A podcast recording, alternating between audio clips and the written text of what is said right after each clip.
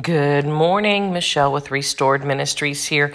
And today's bold truth is coming from Psalms 126, 4 through 6 in the message translation.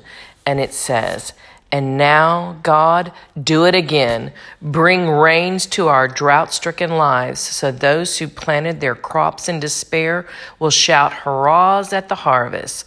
So those who went off with heavy hearts will come home laughing with armloads of blessing. Isn't that a beautiful, bold truth? Have a blessed day. Ring the bell, subscribe, share us with your friends and family. We'd love to connect with you on social media. We're on all social media platforms. We'd love to hear what promises you're pursuing. And we'll catch you back tomorrow on the next Bold Truth Raw Faith podcast.